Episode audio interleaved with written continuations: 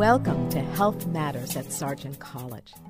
The mission of Sargent College is to advance, preserve, disseminate, and apply knowledge in the health and rehabilitation sciences.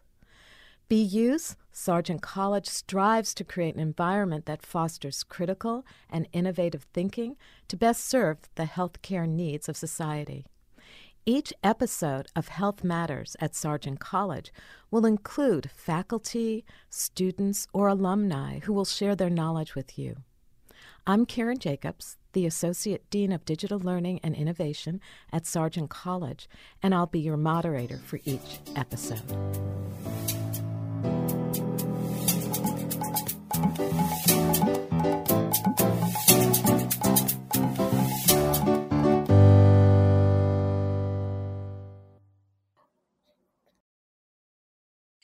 Welcome to this episode of Health Matters at BU Sargent College. Um, we have an occupational therapist as our guest today. Hallie Davis is our um, guest, and she has so many interesting things to share with us that I'm going to let her just start and tell us where you're located, first of all, and your experience with the post professional doctorate in occupational therapy and the interprofessional leadership and um, healthcare certificate, among many other things. So, welcome.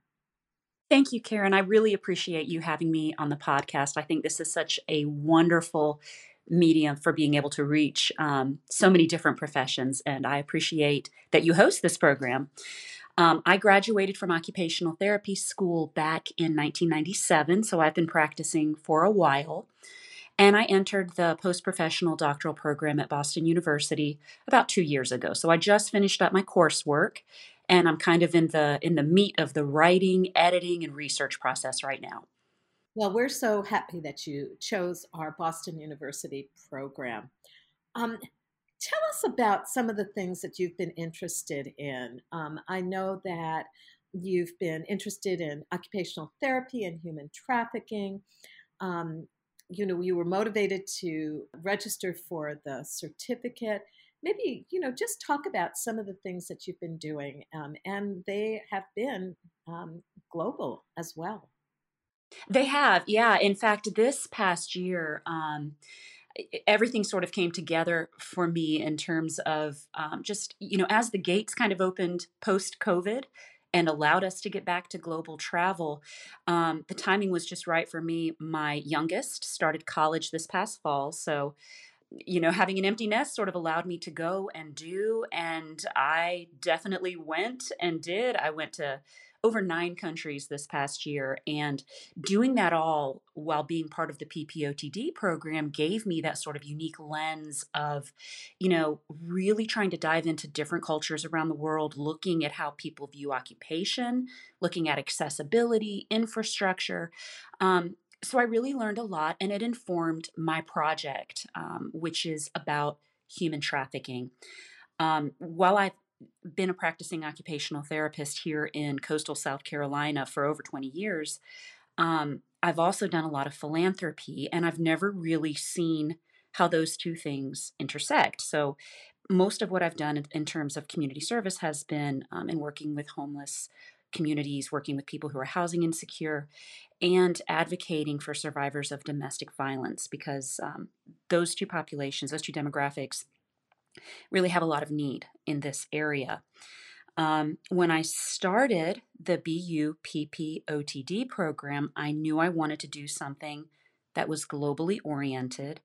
Um, I was really inspired by the WFOT letter from the president by Marilyn Pattison in 2018, where she explored how occupational therapy can use the United Nations Sustainable Development Goals as a way to sort of gain a footing in the global healthcare community.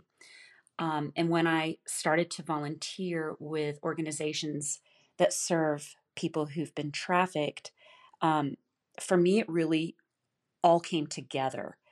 Um, people who have been subjected to human trafficking suffer tremendously. It's it's really hard to even um, verbalize what they go through, and when they come out of a trafficking experience, the needs that they experience include, you know, physical rehabilitation due to injury.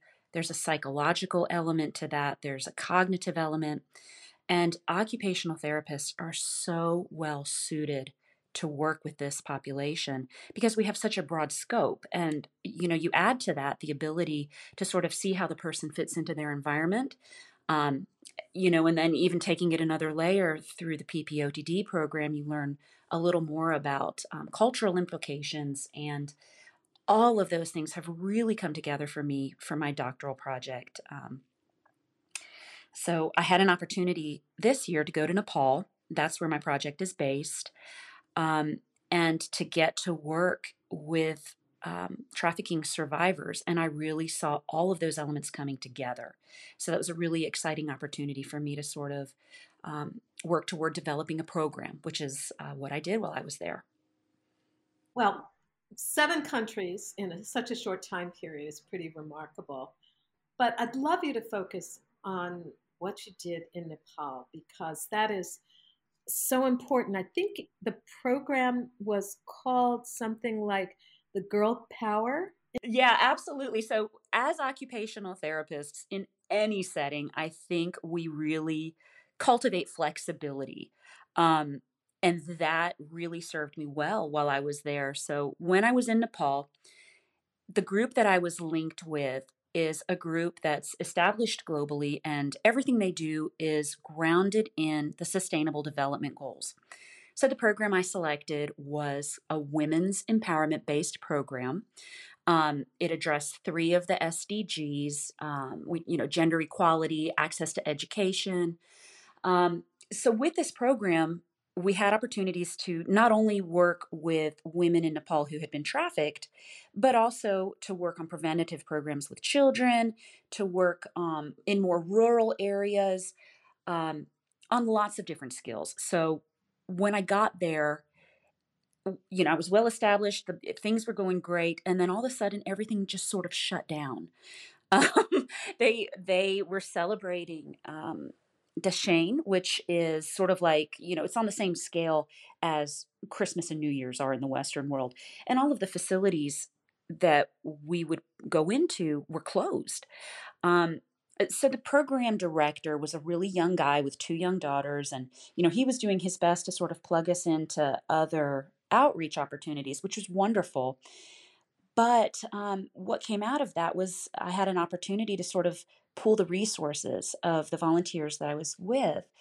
And, you know, we realized that that we had a wonderful opportunity to do something more. So I sat down with the director and I kind of said, you know, we have a broad experience, skill set. We, you know, she can do this, I can do that. What can we do to make a real impact? How can we help this program? And he had this idea, I guess, having two young daughters, he wanted to do something to create a solid program that helped keep girls in school longer. Um, and his idea was it was pretty unique. It was based on getting young girls involved in volleyball, and their participation in a sport would then allow them to have scholarship for grades 11 and 12. Um, the trend that he was seeing was that when girls got to 10th grade, a lot of them were married off. Um, you know, they have to pay for school past 10th grade. And there wasn't a lot of incentive for these families to um, want to keep their daughters in school because they didn't see a point. Um, so even though it, it took a little bit of conversation for me to really grasp why volleyball, you know, what is the cultural reasoning behind it, he then went on to explain that young women who participate in sports in Nepal get recruited by the military and police organizations. And because of um, legislation, those programs now really are promoting a wider scope of recruitment among young women so they can make good money, they have a great career path. Um, so, you know, that goes back to what we learned in school about you have to be respectful of other cultures. And even if I didn't fully understand the rationale you know, this is coming from somebody who is raising a family in this environment, has grown up in this environment. So you have to work with what their priorities are. Um, so what I did is I wrote a program, a comprehensive program, included everything from funding to marketing to you know who they were going to reach out to for um, resources. We created a three-year timeline. We took the week all day every day and i just i drew from some of the content i had already created in school. And by the end of the week we actually were able to submit our comprehensive program. I got to see in real time you know what edits people were submitting kind of you know boots on the ground and um, they got excellent feedback and it's now up and running. So even though it wasn't exactly what i set out to do when i went to nepal it was real progress. It's a real program and um, it's i really think it's going to make a big impact. So it's very exciting unexpected but again it goes back to you know being flexible pooling your resources. And then, you know, of course, after everything opened back up again, we were able to sort of shift gears and get back into um, working with women who were trafficking survivors in residential facilities. Well, this is exciting, and you know it it really speaks to um, occupational therapy, looking at what's meaningful to people, that occupation, um, and volleyball. You know, I I I would not have thought of that that either, um, as well as that being something that would be something meaningful. But it sounds like um, it was. Exactly, and you know the only element that um, was a little bit of a struggle was having basis. Um, it, that was you know where the program director said, "Hey, we need to do this because." Um, I really wanted a solid foundation. So we, re- you know, it took a lot of digging to unearth some statistics that supported what he was seeing. But you know, with some work, we were we were finally able to do that to show that this you know that there was a trend of young girls leaving school why they were leaving school and how a program of this nature could help in so many ways great thank thank you so much um, it's so interesting and is this still going? Um, is this it is, yeah, absolutely. So they um, they got feedback. The agency that oversees the group that I was with is worldwide.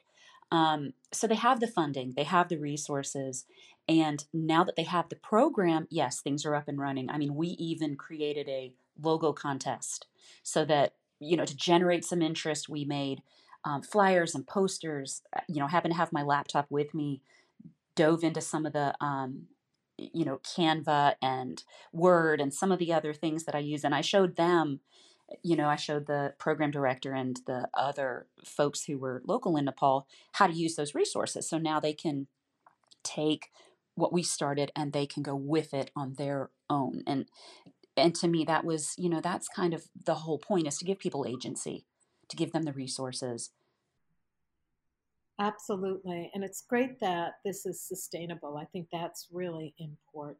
Absolutely.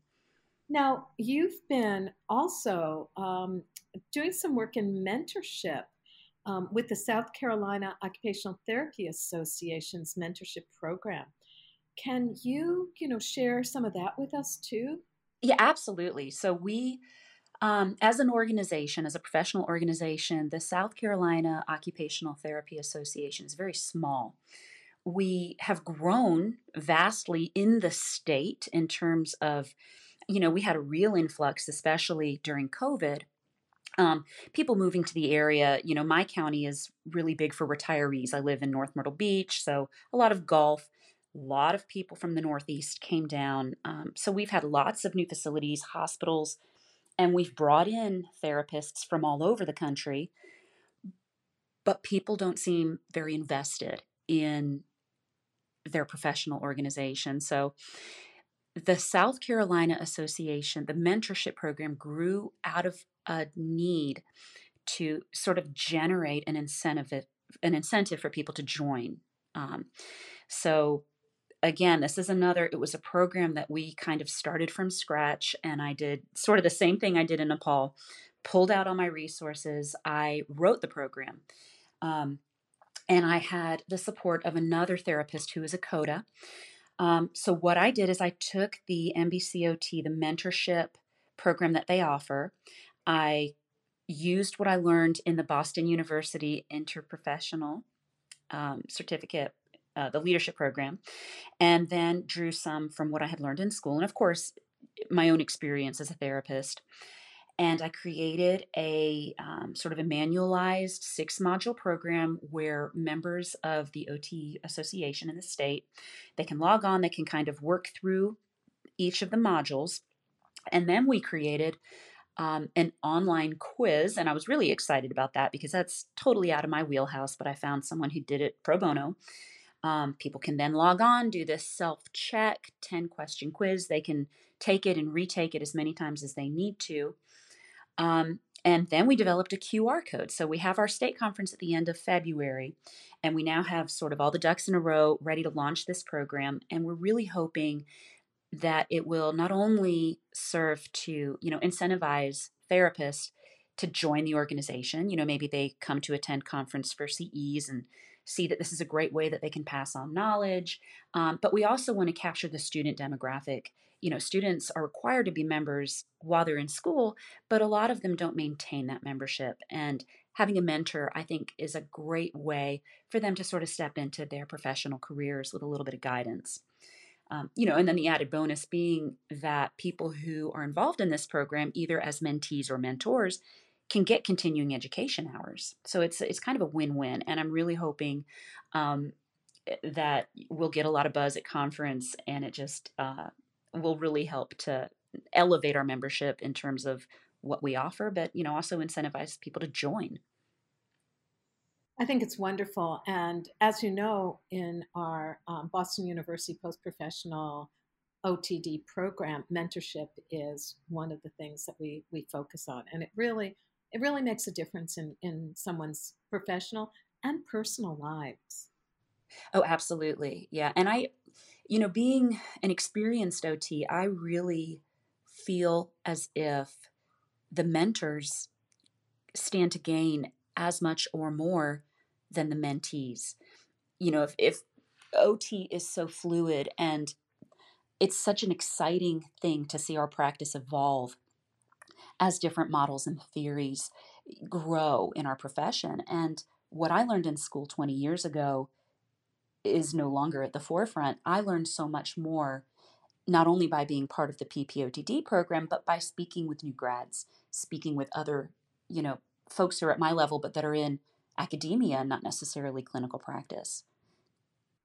Oh, you made you made a good point there. Yes, it's it's really an interchange um, that that both the mentor and the mentee really benefit. So, thank you. I'll I'll be interested in following uh, this mentorship program in the future. Yeah. So, thanks. So, we're almost out of time. So, I'd like to conclude the episode with asking you, what's your why? my number one why is just a love of the profession.